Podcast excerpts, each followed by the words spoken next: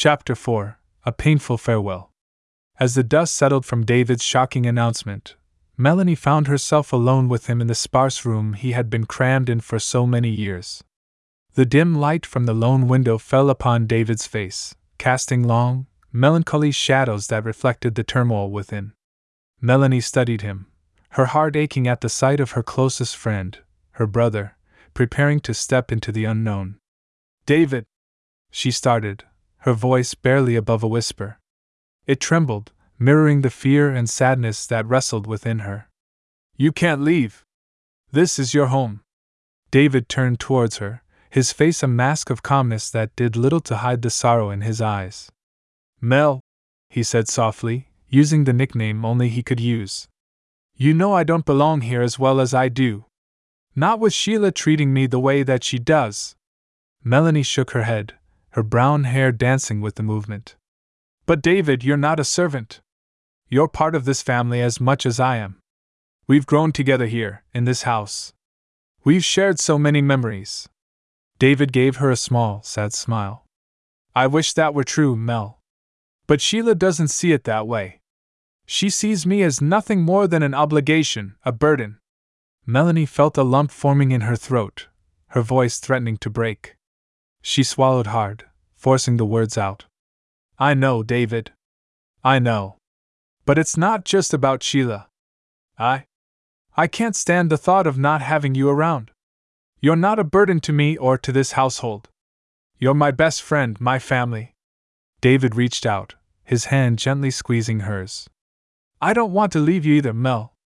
But I can't stay in this house and continue living like this. I can't continue being treated less than I am." He paused, his gaze softening. "I deserve more. We both do." Melanie looked at him, her eyes shimmering with unshed tears. "You're right, David. You do deserve more. You deserve a life where you're not treated like a servant, where your every move isn't criticized, where you're appreciated for who you are." She took a deep, shaky breath, her hand tightening around his. "And maybe you'd find that life somewhere else. Maybe you'd be happier. You could find a life where you're treated with respect and kindness." David looked at her, feeling moved from her efforts to be strong for him. He squeezed her hand in return, a silent promise of his gratitude and their unbreakable bond. "But David," Melanie continued, her voice barely a whisper, "promise me you won't forget about me.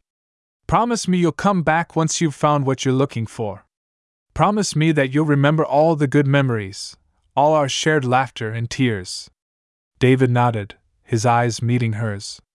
"I promise, Mel. I could never forget about you.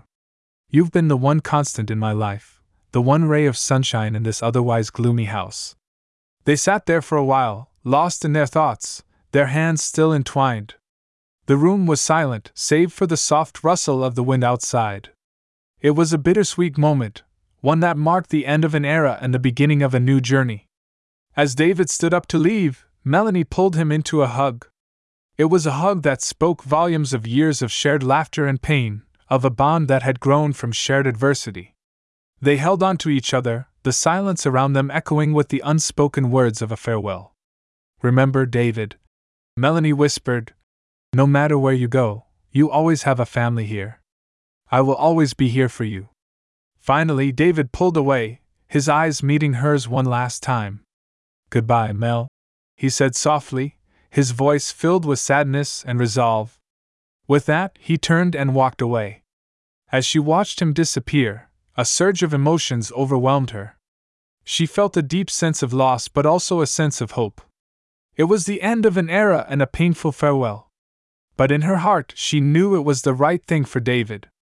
And as much as it hurt, she had to let him go for his happiness and the better life he deserved.